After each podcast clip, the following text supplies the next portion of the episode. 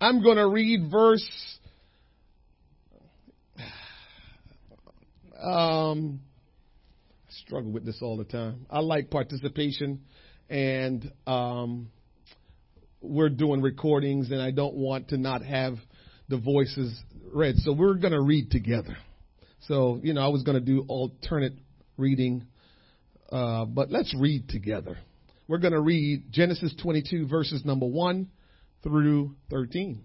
You ready to read? You can't leave here today and say, well, we didn't real, really read a lot of scriptures in the Bible. No, you'll leave today and say, oh, we read some scriptures in the Bible. I learned something today. Amen. Genesis 22 verse number 1, the word of the Lord says, and it came to pass after these things that God did tempt Abraham and said unto him, Abraham, and he said, Behold, here I am.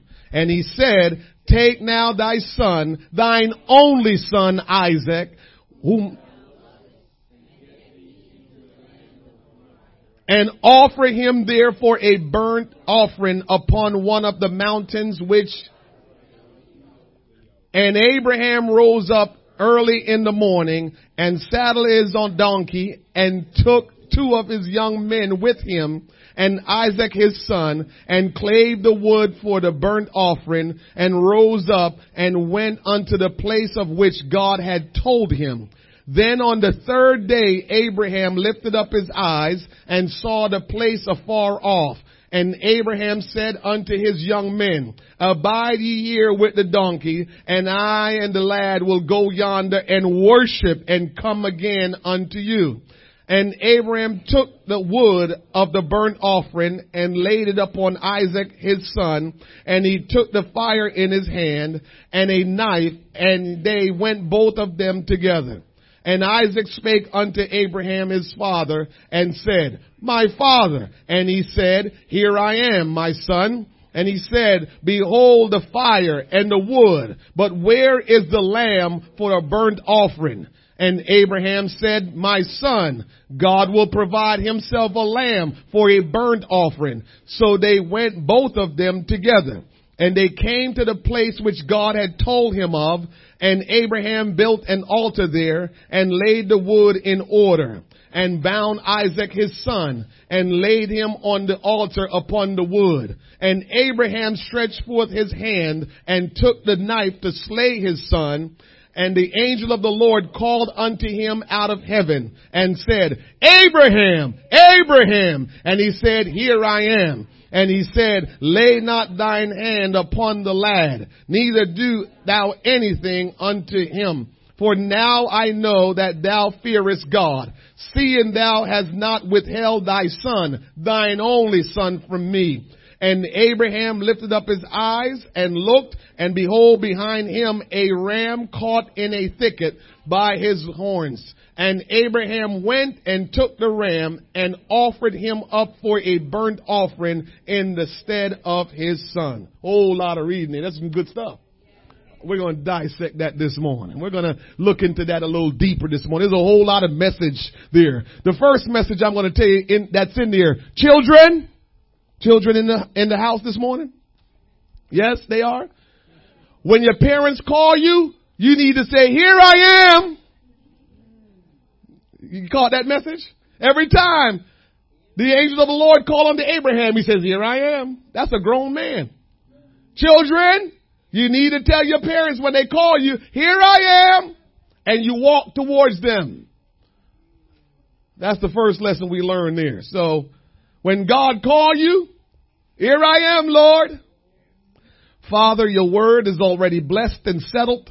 We thank you for the opportunity to read it aloud and to let it go into our hearing, to go into our heart, to take root and to produce good fruit. Now, Lord Jesus, I believe you want to do great work and mighty work among your people. Lord Jesus, we will not just receive the word of the Lord intellectually this morning, but God, we open our heart to you and we give you total access. We submit to you and we say, God, do whatsoever you want. We will worship you and we will praise you. We don't want to walk out of this place today, Lord God, without knowing we were in your presence and we receive a word and a touch from you. Now God, you know the need of every individual. You know where we are just right now, Lord God. Now will you work your work in our heart? Will you move mightily upon us? And God, I pray that we will leave this place changed, that we will leave this place different, that we will leave this place, Lord God, uh, with an attitude of worship, uh, with an attitude of servitude, uh, with an attitude to follow you. Now God, I pray for miracles and demonstration of your power that Lord God, you will show us today, oh God, what you want to do in our life, that you will show us today that if we, Lord God, will trust you, the things you will do will blow our minds. Lord, have your way. Only you can do the things that you do. We humble ourselves unto you and we give you the praise and the honor for you are our God. Oh Lord, we thank you. In Jesus name we pray. Clap your hands unto the Lord. In Jesus name, you may be seated in the presence of the Lord. I've entitled today's message, The Lord Will Provide. The Lord will provide. Oftentimes, when we read the Bible, we tend to make ourselves think that the people of the Bible aren't really like us. We convince ourselves that they are more spiritual than us. That they know more about God than we do. That they don't have faults and flaws like we do. We tell ourselves they are more godly than us. That's why they're in the Bible and we're not. When you study the life of Abraham, you see that he had plenty of flaws and faults. And he made mistakes and bad decisions as we do. But yet the Bible says he is the father of faith. With all the mistakes Abraham made, with all the flaws that he has in his life, God says that Abraham is the father of faith. Abraham wasn't perfect. He did some things that you wonder, how can you call yourself a man of faith with some of the decisions and some of the choices you've made? One of the decisions that Abraham made that was real suspect was the time when Abraham told a half truth. A half truth is a lie. Jesus says, I am the way, the truth, and the life. And so if it's not straight all the way, then it's a lie. And I remember the time Abraham decided that he would try to flee the area in which he was because he understood there was a famine in the land and he was trying to get to a place where there, there, there was food and he would be able to, to, to, to eat and be okay even though there's a famine in the land. And so he set out to go down to Egypt. But as he got closer, he realized that his wife Sarah was just beautiful and down in those areas in Egypt, uh, the leaders and especially Pharaoh would, would, would see beautiful women and take them as their wife. And so Abraham realized I'm in a situation here where uh, Pharaoh will see my wife Sarah and say, ooh, I want her. So Abraham decided, you know what I'm going to do? When Pharaoh or any one of his people see my wife and, and they start lusting after her, I'm just going to tell them she's my sister. Half truth. And so Abraham got into the situation where now Pharaoh saw this beautiful woman, Sarah, and he said, I want her, and he brought her into his court and all these things, and they, Abraham said to Pharaoh, she's my sister, not my wife. And of course, God is such a good God that God started smiting Pharaoh with all kind of sickness and all kind of stuff started breaking out in Pharaoh's camp, and he knew right away this woman is somebody else's wife. I better leave her alone. And he realized it was Abraham's wife. And he went to Abraham and said, man, why you lied to me? The father of faith. Big old lie. And we think the people in the Bible are perfect. The people in the Bible, they're in there because they're just better than us. The people in the Bible, they, they knew God and we barely know God. The people in the Bible, they're special and we're not. Well, I'm here to tell you today, you need to get that out of your mind. They got in the Bible because they were in the right place at the right time, but they are people just like me and you. And that's why I started out this morning by telling you we're all people. Nobody is better and nobody is different. Uh, we came from Almighty God uh, and we just decided to settle in different places uh, in our world. Uh, but all people are people. We all bleed the same. Uh, we all have faults. Uh, we all do things that God don't like. And we all struggle sometimes with the things of God. So was Abraham, and so are you and me today. But God wants us to know, in spite of it, we can be called the father of faith, Uh, the mother of faith. Uh, we can be called the people of faith uh, because nothing can stop us if we continue to trust God. Nothing can stop us. Don't you think something was different about Abraham? Don't you think Abraham was special more than you?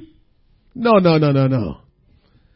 He was just in a place at a certain time where God could write his story.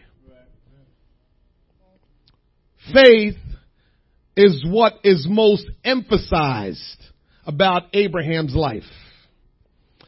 There are three significant times in Abraham's life that he demonstrated faith, which I believe those three significant times qualified him to be called the father of faith. Here are the three times. When God called him to leave where he was living to go to a place where he did not know, he obeyed God. I want us to follow this for all of us in here today. God, God spoke to Abraham and says, Abraham, I want you to leave from among your kindred. I want you to leave from among your family and I want you to go to a place where I will show you. Let me translate a little bit more. You don't know the place where you're going, but I'm sending you someplace. I want you to get going, leave your family, leave this place that you know and comfortable with, and I want you to go to a place where I will guide you to it, and I will tell you where to go, but you are going to a place. Will you go, Abraham? And Abraham says, yeah, and he went. How does that equate to your life? When God tells you to come and give your life to Him, you need to go to church and you need to surrender your life to me. You need to go here and surrender and submit and say, here I am, Lord, I surrender to you. We have to take our eyes off people and put our eyes on God. The church is not about people. The Bible says the church is the body of Christ. The Bible says the church was built by Jesus Christ and upon the church, God says, yes, upon this rock I will build my church and the gates of hell shall not prevail against the church. Take your eyes off the preacher. Take your eyes off the people and put your eyes on God. He's using the church to send you on your journey where he wants you to go. It's not about the people. It's not even about me. It's about God saying, come and go to a place where I will show you. Yeah, I'll use the preacher to tell you something. Yeah, I'll use the people to give you some guidance Uh, but ultimately I'm the one that's leading the charge. Uh, I'm the one that's taking you on the journey. I'm just sending you uh, to the church of the living God, not the church of living people. He told Abraham, go! And Abraham went. That's the first significant thing that qualified him. Is God telling you to go? How often people come to church and they get up and leave and says, yeah, all that I heard, that was kind of true. And, you know, I, I probably need to do some of that stuff or I need to stop doing this stuff. But you get up and you leave. But it's no different than what God did for Abraham. I want you to go. And a lot of times we don't go to places where God is sending us because we don't know what to expect.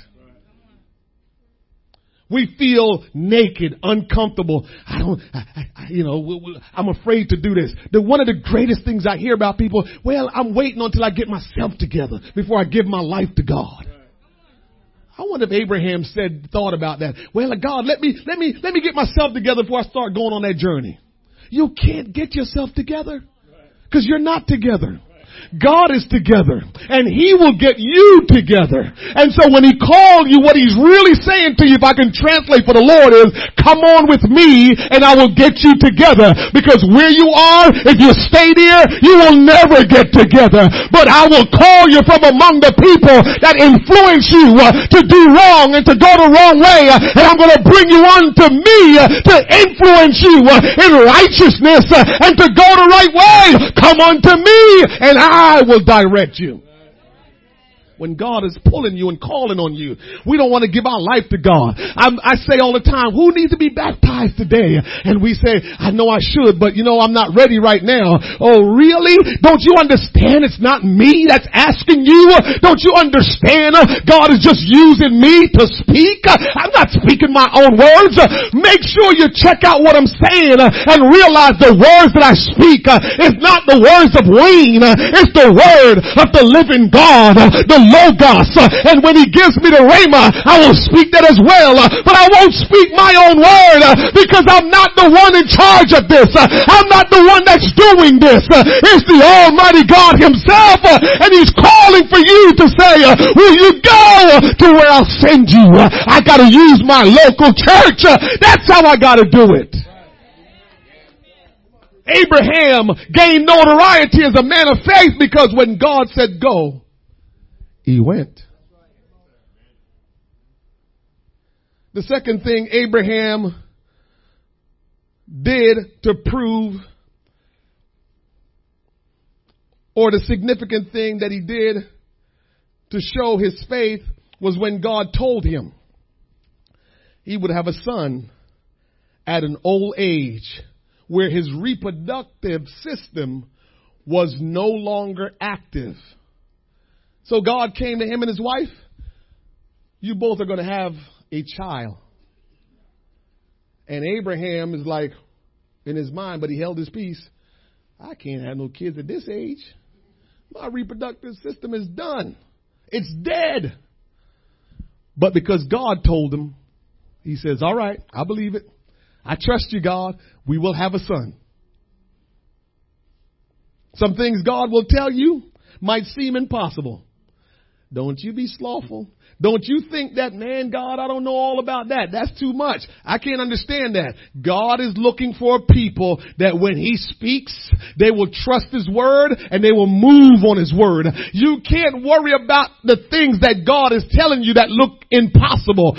They, they might be impossible to you, but what does the scripture say? With God, all things are possible. If you want to think it's impossible, if you think that I can't see, that's exactly why you need to trust God when you can't see, uh, when you don't understand. Uh, you need to trust God. Uh, we want to only respond to God uh, when we understand, when we can see. Uh, and that's the total opposite way of how we need to live for God. Uh, when you can't see it, when you can't understand it, when you don't know how it will happen, that's when you need to say, this got to be God.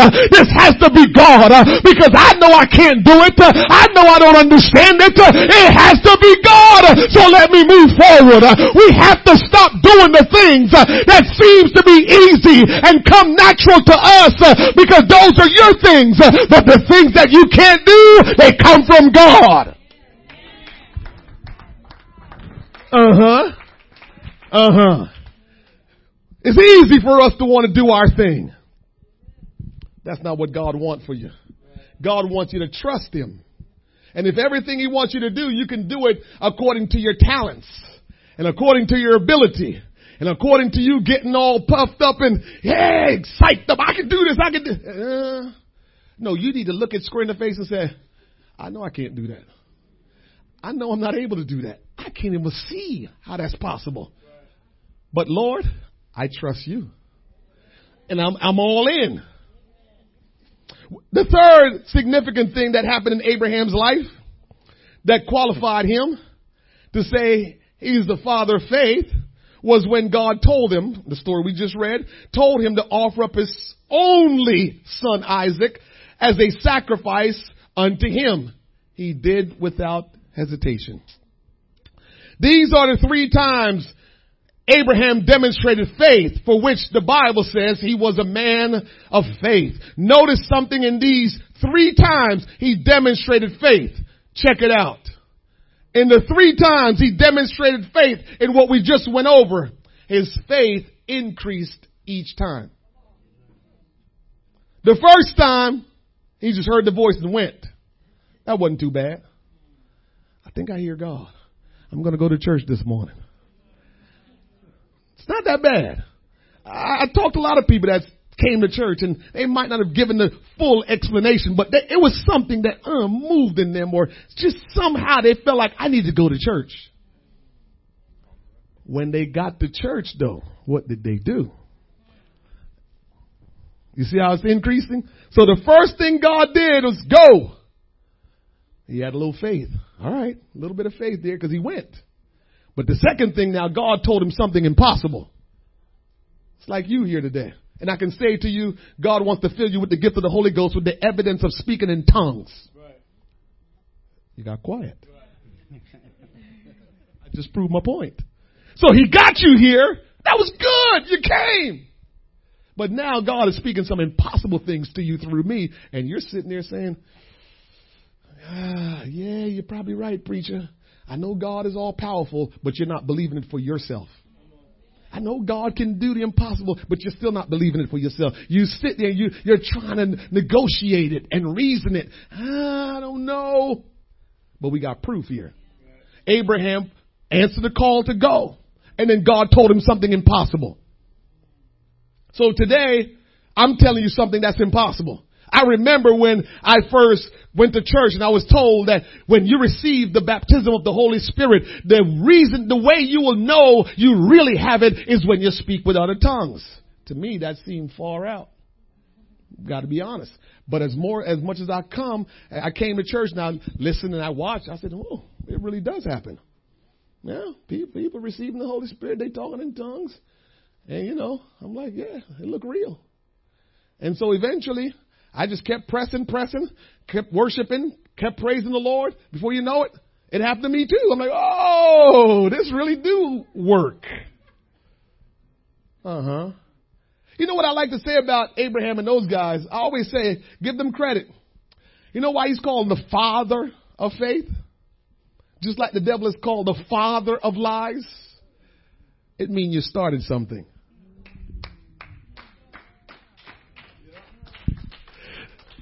The Bible says the devil is the father of lies. He's a liar and the father of lies. So it means he started out lying. He was the one that instituted lying. That's what it means. So whenever we lie, we're following. Uh huh. Uh huh. Uh huh. You don't never get it explained to you like that, do you? I, I like to explain things clear so you understand how you're living and what you're doing. Whenever we lie, that's not, that's not a, that's not a character flaw. We have character flaws that flow from our flesh. Certain things we do. We can overeat. That's because we're just greedy. Character flaws. Right? Those are things that, that, that naturally come from us because we live it in the flesh.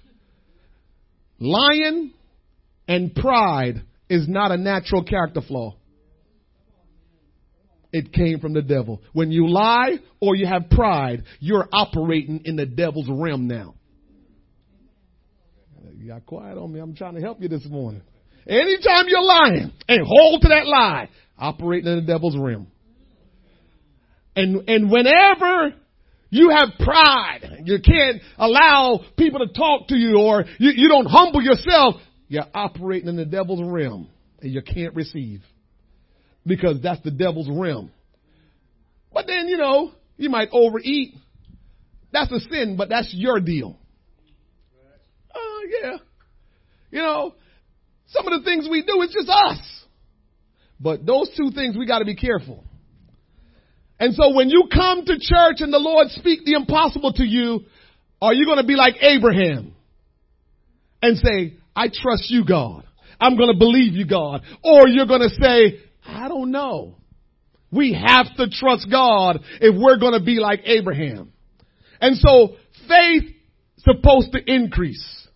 So the first thing was he believed God to go without even knowing where he was going. Brother Derek Barrett, he was invited to this church some months back, probably over a year now, right? And he knew he was supposed to come. Somebody told him. And he was trying to find a church and he couldn't find a church because he didn't know the church was in the fire station.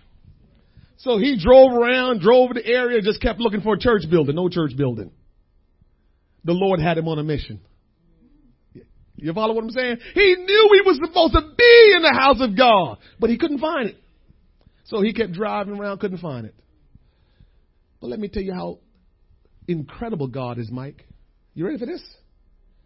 So he couldn't find a church building. So he like he gave up. A few weeks later, we do what we call in this church outreach. We go door knocking, knock on people's door. Jesus love you. Would you like us to pray for you? Here's a track. If you'd love, love to come to church, we, we invite you. We walk down Brother Barrett Street, and I knocked on his door. Boom, boom, boom, boom, boom. He opens the door. Not nobody else. He opens the door. And I begin to talk, talk to him about the love of God and about the church. He didn't tell me then, but later on he told me he almost passed out.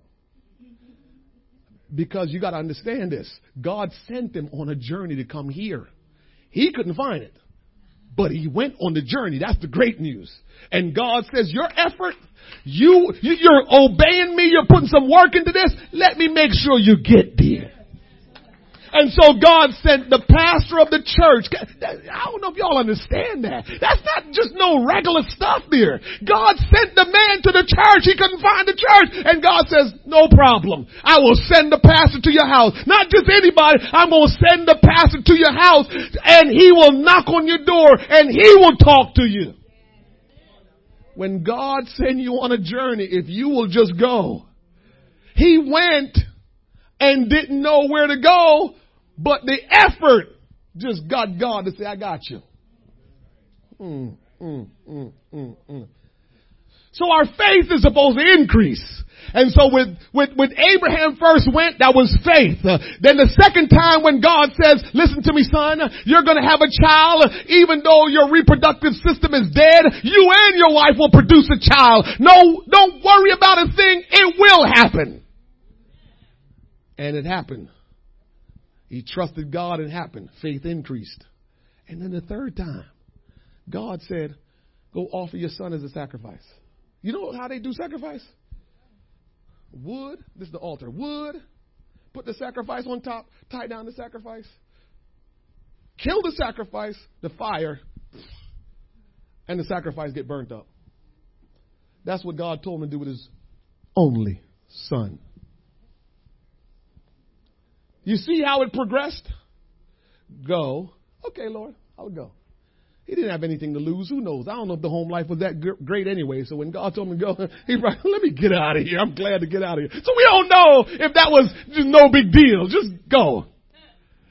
Second thing was, he didn't have any kids. So when God told him the impossible, he wanted to believe that one. Because I don't have any kids. So if I'm old and my reproductive system is not working, I'm still to trust and believe God for this because I want me a son. But the third one, the one and only son that you finally got. Now, dude, I want you to give that son up to me. Sacrifice. You, rec- you reconcile that one in your mind. Like, how is that possible for Abraham to say, okay? But God worked with him. It was, it was by God testing Abraham that his faith was proven. Remember when we started reading, it says, and God tempt Abraham. It wasn't tempt like we think. It was test. Test and tempt is two different things. God tested Abraham. Because as you walk with God, you're supposed to increase in faith. As you walk with God, you're supposed to become stronger spiritually and things will begin to, uh, let me help somebody. Holy Ghost, Holy Ghost, Holy Ghost. Here is something God wants you to hear this morning. When you first start walking with God, He treats you like a baby because you are a babe. When you start walking with Him, He says, come on my little child, and He spoon feeds you. Things just happen almost like genie in a bottle kind of thing. It just poof, and it happens and you're like, wow. And you're just all mesmerized about the things God is doing, and you're telling everybody, God is so good. Well, you're a babe, and He's spoon feeding you. God expects you to grow and get stronger. So guess what? As, as you begin to grow, He begins to test you and make things a little bit more difficult. Go back to Abraham and he makes things a little bit more difficult because he's trying to get you to grow. He's trying to get you to trust him more. He's trying to get you to, to, to walk with him a, a little closer. And so he begins to test you so you can continue to move forward and keep on passing these tests so you can grow in God. And so some of you as babes, God has blessed you and made things easy for you. And as God's starting to challenge you to try to get you to grow, you started backing up. You started backing up because now things are not happening as easy as they used to happen. Well, I'm here to tell you, according to the Spirit of the Lord, uh, it is still God. That same God that was making it easy for you in the, in the beginning is the same God that's challenging you to say, trust me, I gotta test you because I gotta make sure you're strong. I gotta make sure you're ready where I'm taking you. I want to do great things in you. And so I gotta test you. And every time you I'm going to bring it back again. Uh, I'm going to bring it back again uh, until you finally pass it uh, because I've got great things for you to do. I've got powerful things that you will do, but I got to strengthen you. I have to test you so you can get it done. I can't let you stay a babe. You want to stay a babe and God is saying, no, I can't make you a spoiled brat. God can't leave you there. So when you started out and He blessed you, man, you just had to think it. And here it comes. You're like, whoa, this Christian living is good. I just, how God knew that. It was just on my mind. And here we go. Yeah. That's, that's the way it works when we start. But as you keep going, it gets a little harder because he's testing you. He's trying to strengthen you just like he did Abraham. And so God tested Abraham. He didn't tempt him. We will be tested by God that our faith will be proven. How do we determine if what we are going through is a test from God or not? I'm glad you asked. The test challenges you to trust God. Everything else is a temptation to cause you to lust after in order to satisfy your desires. So watch it. If what you're dealing with is a challenge to make you have to trust God, that's how you know it's a test from God. But everything else you have to deal with, the challenges that you have to deal with, the struggle you have to deal with, they're temptations that's messing with your lustful desires. And so when you find yourself struggling with a lustful desire, and trust me, lust don't always mean sexual things. It, you can lust after wanting something that you shouldn't, that God don't want you to have. You know, you can lust after money. So, so, so, so the bottom line is when you find yourself struggling with, with, with something you want to deem as a test, well, this is only a test. No, no, no. God don't test you with evil. So here's how you break it down. When there's evil in it, then you know this is not from God. When it's righteousness uh, because it's trying to get you to trust God, uh, that's how you know this is from God. So, I'll give you a good example. You're sitting in your seat and you feel like, I need to go to the altar and pray. No, you don't. You just need to sit there. There is no way that's the devil telling you to go to the altar. The devil will not tell you to go to the altar and pray to God.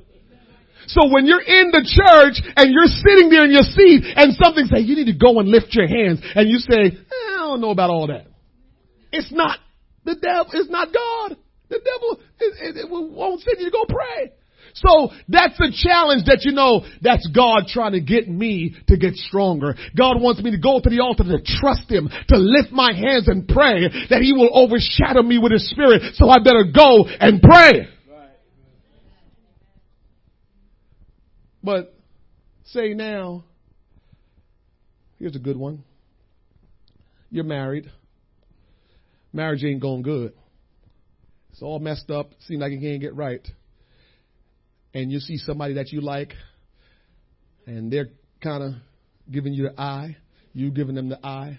And y'all get along really good, have a really good, you know, conversation going, and, and, and you feel like, man, this person is way better than my spouse you can't say, maybe God is bringing them into my life.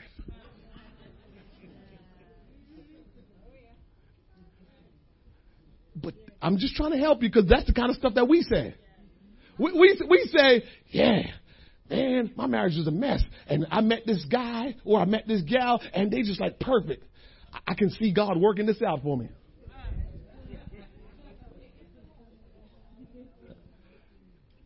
So now you see the two. One is a test from God for God to say, if you will walk from the back of that sanctuary and come to the front and lift your hands, I will do something miraculous in your life. And you got to battle with that. That shouldn't be a battle. Just go because that's not from the devil. It's not from anything else but from God. But when you get a thought about something that's trying to tell you uh, you're going to be fine, just, just this will meet your pleasures uh, and desires, then you know, whoa, wait a minute. That, that's not a test. That's a temptation. We got to understand how God works. So you can't begin to go in an evil way and say, nah, God, God, God's working it out. God don't have anything to do with evil. So when God is testing you, evil is nowhere around. But when you're getting tempted of the devil, evil is all around.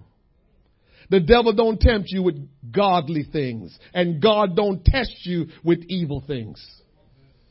It's the way it works. We must have faith to please God. If we are not living by faith, we're living according to our own desires. Matter of fact, there's a scripture that says whatever is not of faith is sin. I'm not even going to go that deep on you this morning because that's just, you know, we're trying to get somewhere here. So I'm not even going to go so deep. But we need to live by faith and not by our desires. So what is faith? You're going to always hear me say what faith is because what everybody describes as faith, I must say it's not clear. Let me say it like that. That's the best nice way to say it. Whatever you describe as faith, whatever you will tell anybody that's faith, it's not clear. And remember, I always tell you, people like to say faith is just, you need to really believe. That's not faith. If you just really believe. Because you can really believe and it will not happen. Did that mean you didn't believe hard enough? And so I always try to let people know what faith is. Here is faith. And you measure this definition up with any scripture that comes up, and you'll see how much more this makes sense than anything else. Faith is our personal, intimate knowledge of Jesus Christ. That he is deity and humanity. Almighty God became a man, the man Christ Jesus. That is faith. I know you go to Hebrews 11. Now faith is the substance of things hoped for, the evidence of things not seen. Okay, explain that to me and show me how you work that. You can't. Just got to believe without seeing. We can believe without seeing. Does that mean that's God? Now let me add the next portion of faith, the next portion of definition about faith. I said faith is, is, under, is having the intimate knowledge of Jesus Christ, that he is deity and humanity, Almighty God became man, the man Christ Jesus. When you know that, then you understand this. This knowledge will enable us to work in harmony with God to do his will. Everything else have you out of balance. For instance, I just did this the other night. Sister Sylvia, no. For instance, somebody is sick and you say, Preacher, I need you to go and pray for so and so that they can be healed. Me and you, in our natural way of thinking, how we've been taught, we go in and we're going to lay hands and we're going to say, Lord, touch him and heal him in Jesus' name. And then we're going to walk away and say, God's going to heal you. Well, how do you know God's going to heal him? I would like to know how you know God's going to heal him. Are you God? But you had faith when you prayed. You see what I'm saying? Now, what I just described to you is this God, because I know who you are, that you were almighty and a spirit, but because you wanted us to know you, you became the man Christ Jesus and gave your life for us. I know you can do the impossible. I know you can do the miraculous, but I also know that you are the one that knows everything perfectly. What is the will for this man's life? So before I went to pray for the guy last Sunday, I said, God, what is the will for his life? And then I got this little negotiating plea that I do with the Lord. I said, Lord, if he's not saved, we can't let him die in his sin. That's my negotiating plea with God every time. I said, I said, God, maybe you gave him many opportunities to hear the gospel and he never obeyed. But God, I'm just, I'm standing in tonight asking you to give him one more chance. So all I'm asking you for, Lord, is for you to heal him so he will have the chance to go give his life to you to be born again of the water of the Spirit. Can you do that for me, Lord? And I sit in the car and I'm waiting before I go and pray for that person. I don't go in the house and pray. I don't go to people and pray until I pray to the one that knows everything first. Come on, somebody. This is what I'm talking about faith. When you go and you pray and ask God, what is His will? Because here is the truth of the matter. Here's the truth. I said it to the man the other day. So here's the truth of the matter. What if you're saved right now? You're strong right now. But God knows in about two months from now, there's going to be something that's going to get stirred up where you're going to get weak. And you're going to back away from God. And you're going to turn away from God and start living a life of evil and unrighteousness. What if God decided, I can't let him see the next two months? Because the next two months will destroy him and he will never spend eternity with me. Will God let him see the next two months? No, that sickness is going to be unto death. He's going to die. Why? For the good of God! For the good of him! But we never look at life like that. Why? Because we've been taught for so long. Just really believe and that means you have faith. God is ultimately the master. He's doing this thing and we better get on board with him. We don't know nothing, but if we will go to him and say, God, I'm your child. Will you help me to explain, help me to understand what you're doing? God will under, will make the way for you to understand. Listen to this. Redemption is about us. You know how we like to say, oh, it's not about us, it's about Jesus. And we, we got these songs that we sing and, you know, we, we, then we say, well, God died for all of us and, and so it is about us. Well, let me explain it to you this way so we all can get this. Redemption is about us. The execution of the redemptive plan is about God. Let me say that again. Redemption is about us the execution of the redemptive plan is about God. So God is trying to redeem all of us, save all of us, because He loves us. But the way He's going about it is none of our business. You get this? So a lot of times we try to get involved. No, God saying, no, no, no. You can help me. You can get involved with me. I'm the master at this. I'm doing this. You just get involved with me and I will show you what you need to do. You go over there and do that. You go over there and do that. You stand right here. You pray right here. God's got it all worked out and we have to understand that. So God is about saving all of our lives. He wants us all to spend eternity with Him. But the way He goes about it is His business. The sooner we get that, the better off we're going to be. Because we want God to save us the way we want Him to save us. It's none of our business how He does it. Just listen to Him. He says you must be born again of the water of the Spirit. I don't understand why we gotta be born again. It is not your business to understand why we gotta be born again. You just need to know God loves you and He wants to redeem you. But how He does it is His business. It's His will and His way.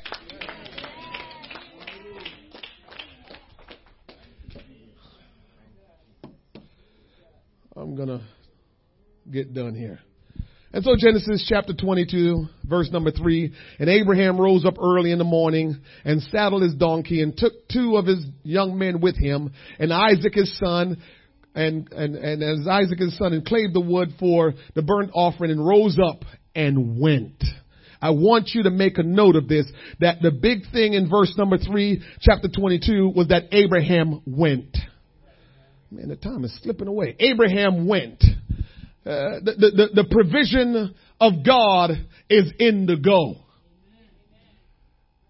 The provision of God is in the go. We want God to provide things, but we want to stay right where we are. You can't get the provision until you go. It's not until this message I'm preaching to you was birthed from this. It was birthed from this thought here that until you go where God send you, you can't experience the provisions of God. And so a lot of time we want to experience the provision that God told us He would provide for us. And when we don't experience it, we can't understand what's happening. But I'm here to tell you, uh, you have not gone where God has sent you. Uh, and because you have not gone, uh, you can't experience the provision. we have to go in order for God to manifest what He said He would do. The provision of God is in the go. If God told you to go, He is well able to provide what you need and He will. We will not receive His provision if we do not go. We have to go to experience the things God promised. Genesis 22 verse 4, it says, Then on the third day, Abraham lifted up his eyes when God told him to go and sacrifice Isaac. It was a three day journey. Look at it. Then on the third day, Abraham lifted up his eyes and saw the place afar off. And Abraham said unto his young men, Abide ye here with the donkey, and I and the lad will go yonder and worship and come again. How is it that God told him to go and sacrifice his son, but he made a statement, I'm going to go and worship? You gotta figure that one out. God says, sacrifice your son. He says, mm, I'm gonna go worship. oh. You know what worship is? I, I, describe worship all the time to folks and tell them what worship means, but here is what I want you to hold on to to know what worship is because it's so broad and so wide. Yeah, we know worship is to bow down, lay prostrate. Worship is to just, just, you know, reverence God. All of those things are true. But here is a broad definition that covers all of that. Worship is a solemn devotion unto God. This is why we can look at our offering as worship. When you come to church and you give, you can look, look, look at that as worship because what you're saying is this is a devotion. I am going to God in devotion.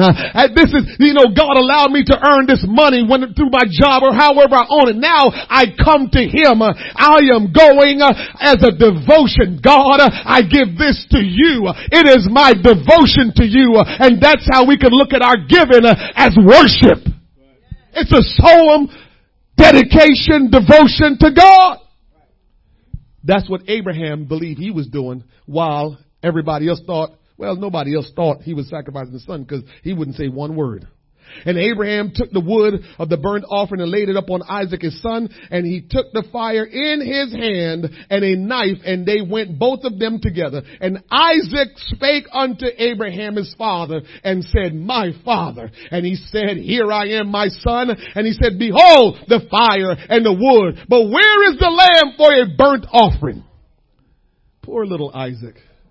This kid is rolling with dad. He knows about all the uh, sacrifice. You know, kids learn from a young age. And he's like, Dad, we have the wood, we have the knife, we have the fire, but where's the lamb? Because we normally get a lamb, and you know that's how we sacrifice. Poor kid. But where is the lamb for a burnt offering? Let me tell you this. We cannot worship God without a sacrifice. This is why worship is so hard for most people. I'm going to finish in a second.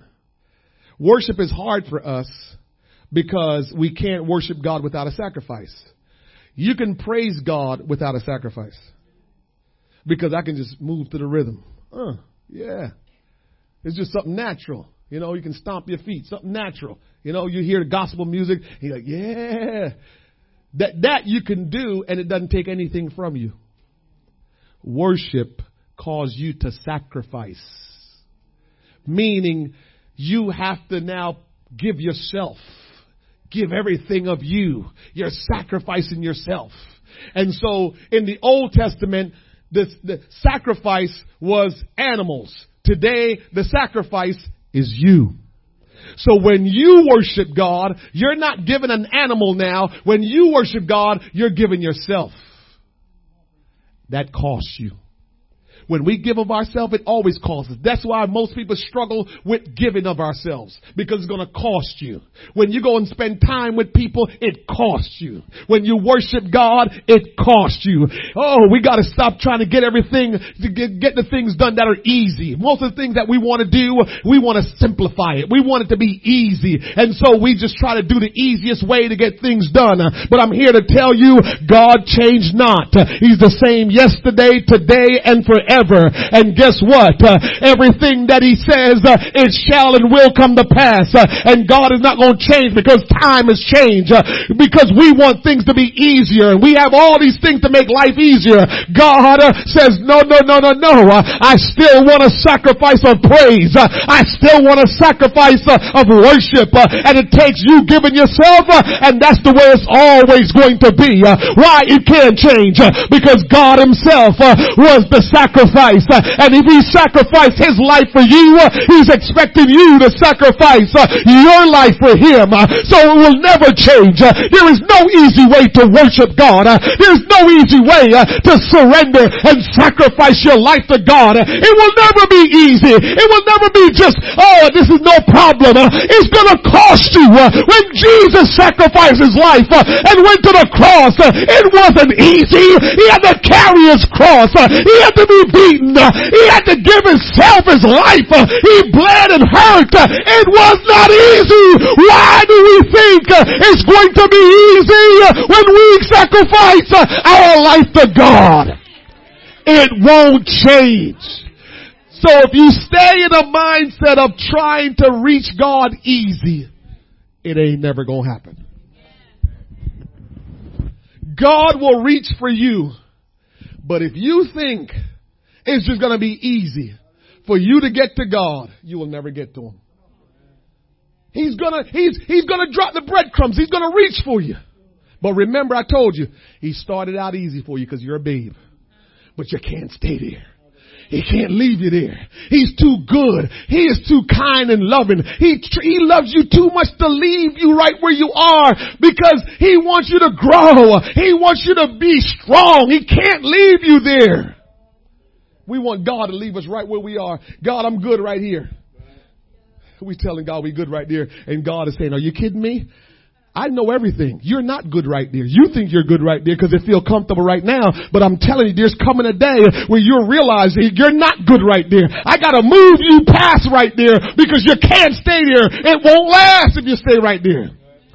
And Abraham said, my son, God will provide himself a lamb and a burnt offering. So they both or they, they went both of them together and they came to the place which God told him of and Abraham built an altar there and laid the wood in order and bound Isaac his son and laid him on the altar upon the wood. The sacrifice, ready for this? The sacrifice is obedient and submissive in the act of worship. Let me give you some great revelation. Isaac is a type and shadow of Jesus Christ. So listen to this. Isaac, that kid, dad, the wood, the fire, the knife, but where's the sacrifice? So he knew there was no lamb to sacrifice. So just imagine when his daddy tied him to the altar with the wood. What was he thinking? He was supposed to jump up because at that time his daddy was older and he was young. If he wanted to, he could have overpowered his dad. Dad was an old man and he was a young man. He could have overpowered daddy, but he stayed on that altar. God is trying to teach us something that when you come before me, you bring yourself to me as a sacrifice, you have to now become submissive. You have to now surrender. You have to now become powerless. You don't have no power or no strength. You just yield yourself to me and say, here I am God. I belong to you. Do whatever you want. You can't be a sacrifice and do what you want. So Jesus, when he came on the scene, he was the all powerful God. You remember when he was on the cross? One of them mocking him talking about, won't you call some angels now to rescue you? You think he couldn't do it? Well, why didn't he do it? Uh, you, you, see what I'm saying? Jesus, the all-powerful God, could have just called some angels to disrupt everything they were doing, just like Isaac could have overpowered his daddy and says, I'm not staying on no altar. You better go find a lamb yourself. So what are we doing? What are we doing? We're trying our best to get past worship. We don't want to worship. We just, we just want to just kind of make it easy. And God is saying, study me and study my word. It, it, this worship thing is not easy. It's not easy. And so Abraham stretched forth his hand and took the knife to slay his son. And the angel of the Lord called unto him out of heaven and said, Abraham, Abraham. And he says, here I am. Abraham knew the Lord and that's why when the Lord called unto him out of heaven, he answered and obeyed. If you don't know God, you won't know what's being told to you to do. You won't know where you're supposed to go because you don't know the Lord. Knowing God is everything to a Christian. When you know God, you will know His voice. When we know God, when we, when we know who God is, we have all we need for victorious living in this life and godliness. And he said, and he said, lay not thine hand upon thy lad, neither do thy, do thou anything unto him, for now I know that thou fearest God, seeing thou hast not withheld thy son, thine only son from me. This is what God says. I know you fear God now. Because you have not withheld your only son. You see the progression of faith being increased? God took him to the extreme limit. You don't understand what it meant to have one son that's supposed to carry your, your, your lineage on from way back then. You don't understand what that meant and for him to even do that. The best evidence of us fearing God is when we are willing to serve and honor Him with that which is dearest to us and we are willing to give all to Him or for Him. What is the most important thing to you? What is the closest thing to you? Is it your kids? Is it your money? Is it your spouse? What is the thing that is dearest to you? You want me to go deep for you? Is, is your church the most dearest thing to you? Bob. One time the Lord said to me, My people love the church more than they love me. Scared me to death. He says, I will build my church and the gates of hell. He said, The church is my body. But the church still can't be more important to us than Him. God is deep, man. Nothing should be more important to us than God. What is the closest thing to you? It could just be you like to have a good time. It could be your money. It could be a relationship. It could be anything. It could be your kids. It could be your job. It could be anything. That's the closest and nearest and dearest thing to you. Ah, no matter what, I gotta hold on to that. And God will always come to you about that thing that He knows you have held nearest and dearest to your heart over Him. And so God is calling you out today to say, what is that thing? God knows, but He just want me to say it this way. What is that thing that is just the most nearest and dearest thing to you that you will never allow to come in between you and God? You keep on playing it off. And God is saying, until you don't have a problem giving up that thing for me or to me, you can't have me. Yeah? You can't have them. You can fool yourself and think that you all good with God and God is saying, you can't be good if you have something between me and you. It can't be nothing. Nothing between you and God. God don't accept anything. Now you understand why he says, because I'm a jealous God. If we allow anything to come between us and God, it proves we don't fear God or we lack faith. Because Abraham had faith, he knew God. Therefore, he knew that even if God allowed him to go through the killing of his only son, Abraham knew if I did it, God would raise him up from the dead. When you know God. Here, you always hear me tell you, I'm almost there. I'm, i know I go a little extra today, but this is just something I want to get to you. Listen to this. Listen to this how Abraham knew God and how me and you have to allow our intimate personal experience to bring us closer to God. Here is what Abraham knew.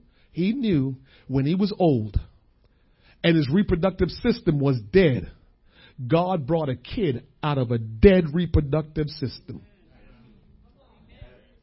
better, we better start watching God. So Sarah and Abraham reproductive system, it was gone. It was done, Larry. It was nothing. They couldn't produce anything.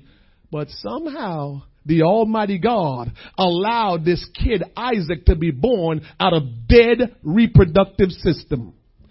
So Abraham is smart enough now because he's learning his God, increased faith. He's learning his God and said, if he can let my son be born when me and my wife couldn't really do it, please, I'm not worried about if I kill him. I can stab him right now and kill him and the knife go through him and he probably still just breathing. Because if he let him come through a dead system, he can raise him up or not let him die. We have to pay attention to what God is doing and we won't get lost along the way. We'll be able to keep going forth. So the man Abraham knew exactly that no matter what, God was going to raise my son up because God gave me that son from God. I couldn't produce him. My wife couldn't produce him because we was all messed up. We was old in age. Ah, oh, man, I'm done. Abraham knew God so well that he knew God promises are unchangeable. Last verse, and Abraham lifted up his eyes and looked, and behold, behind him a ram caught in a thicket by his horns. And Abraham went and took the ram and offered him up for a burnt offering instead of his son. God will take you and me to our wits end in order for us to learn to trust him. We want it to be easy like when we first got saved. But as you begin to walk with God, it become a little bit more challenging because God is trying to get you to trust Him more. Abraham would not have, Abraham would not have experienced the depth of God's provision if he didn't go. Don't miss that part. If he didn't go, he would not have experienced the depth of God provision. And I, and, and, and just so you don't miss it today, hear me. We can't brag on material things that God will provide us with and think that, that, that that's God is blessing us. To be honest with you, anybody could work hard, especially in America, anybody could work hard and get material things. So when we get material blessings, it's nothing to brag about. It's nothing to say, God is good, eh, whatever. Because we can all get it if we really put the effort in and work a hard three jobs. We can work three jobs in America. And so if we do it, we can get it. But here is what you want to brag on.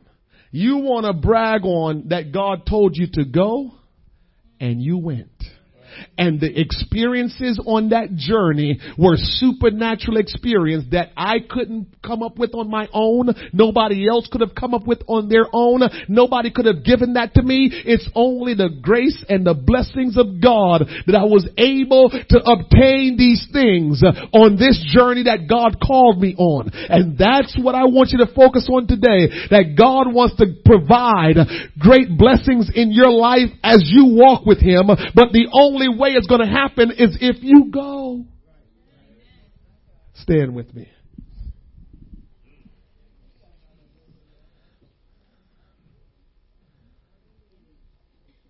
Instead of Abraham sacrificing his only son, God provided a ram for the sacrifice. Listen, if you don't understand it now, you should understand it after this when I say it. Now we understand that Jesus died in our stead. Isaac was going to be dead. But God says, nope, swap him out, baby. Put the ram. And the ram will be the sacrifice instead of Isaac. Because Isaac couldn't die because Isaac could not represent Christ because Christ had not come yet. So he could not have died. Abraham, Abraham is all in this stuff, man. He, Isaac couldn't have died because then he would look like the, because what did he do wrong? What did Isaac do wrong? Nothing. So he would have become a sacrificial. he couldn't die. No way he could die. So God has this thing under control. Here is the story. When you go, God will allow your life to show the future. Because Abraham went and this whole situation took place, look at this. We were able to glimpse in the future Jesus Christ would come and be the ultimate sacrifice for our sins. It's so much to understand in that little 13 verses of scripture. There is so much of the Bible and so much about God and so much about us that is contained in that 13 verses of scripture that if you go and look at it, you will see so much more. But I just wanted to tell you today, according to the word of God, that God will provide for you when you go. God wants to provide for you when you go. He's not worried about material things. Those things will follow you. He will allow them to come. I, I, after a while, you'll realize material blessings is nothing. You get tired of it. You, it's no big deal. Having material things, ah, whatever. After a while, you you live long enough for God, you'll see God will give you whatever you want, and you'll be like, ah, it's not that special anymore. And you'll realize, I just want more of God. I just want to know Him better. I just want to get closer to Him. And God is trying to draw us closer to Him. He's not worrying about the material. Those are trinkets to Him. He will give you all of those things. Uh, what He wants to really do in your life uh, is move mightily and miraculously in your life to provide spiritual provision. All of us that think that we can't live for God and stay right, God says, not true. If God saved me, He can save you. Brother Kellerman, if God saved you, He can save anybody, right? we, we have to stop and really understand that everybody that's really trying to live this thing right, you have no, you have no idea where they came from. If you only knew some of us that look like we somewhat kind of godly today where we came from, you'd be like, whoa, God can save anybody. You're right. You're right. God can save anybody. We better start understanding that. Don't look at people and think, oh my goodness, they just see. No! They came from some not nice places in how they were living. No, it wasn't good. And if God can save us, God can save you, but you have to realize He will provide what's needed for you to stay safe. Sister Kendra, God will provide what you need to stay safe. He will. He will. I know it don't look like it's possible. It looks like, man, you telling me I gotta, it, it just seems like a challenge, but I'm telling you, God will do it. God will give you everything you need to make it. Sister Sadie, God will give you everything you need to make it. It might, listen to me even if it seems impossible. Struggle. And you're saying, man, I'll never make it. It's just so hard. And nobody's, you know, around me trying to help me to do this. If you will go as God is leading you, He will give you everything you need to do what got to be done. It's not on you. It's not on you. You got to realize spiritual things, it's not on you. It's on God. Now, if you start thinking naturally and materially, then it's on you. Get three jobs and you can have anything you want. yeah. You know, you can do things for you materially. But if you ever want to experience spiritual things, it's not on you. It's all on God. But you have to go. You have to put the work in. You have to walk on that journey and God will provide everything you need. How about we go before the Lord today all together? Everybody go before the Lord just for five minutes before we leave here today. I want you to go before the Lord and talk to Him, worship Him, and let Him know how badly you want to enter into that place where there's spiritual encounter, where, where God can provide spiritual provision for you. Father, in the name of Jesus Christ.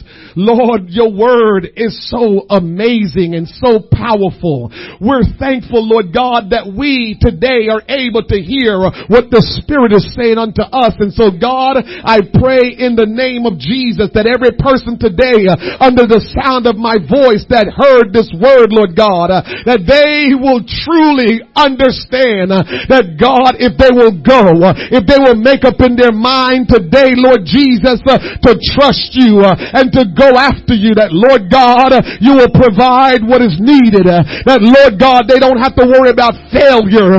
God wants me to tell you, you don't have to worry about failing. You don't have to worry about not being able to make it. God wants me to tell you today that He will provide what is needed. He will provide the ram in the bush.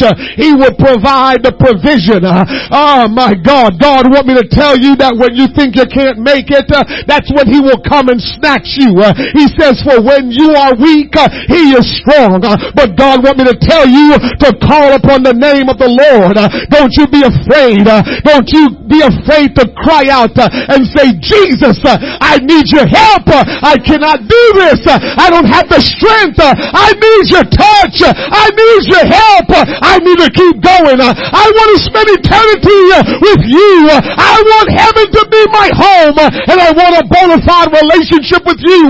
Jesus, I call on your name today and I ask that you will help me. Lord God Almighty, whatever that's in my way, that's hindering me, Lord God, from going, whatever is in my way, Lord, that is hindering me from doing what you want me to do, Lord, I need your help to remove it. I need your help to drive it away from me. I need your help, Lord God, to save me.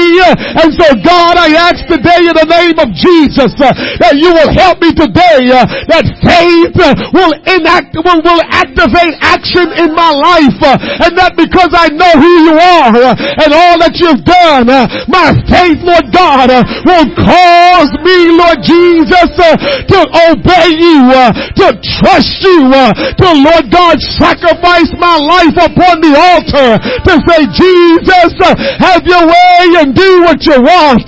Will Will somebody lift their hands and worship the Lord today? Will somebody believe God and trust Him? He wants to change your life. He wants to transform your mind. He wants to strengthen you. He will give you what you need to go on. Ah, my God, I've come today to tell you, don't you worry about your mistakes. Don't you worry about the things that you are ashamed of. But you just need to trust the Lord today. He didn't call you to be perfect. He called you to be complete in Him. He says, trust in the Lord with all your heart and lean not unto your own understanding, but in all your ways acknowledge Him and He will direct your path. Today, somebody, God is calling you to go. God is calling you to trust Him. God is calling you to worship Him.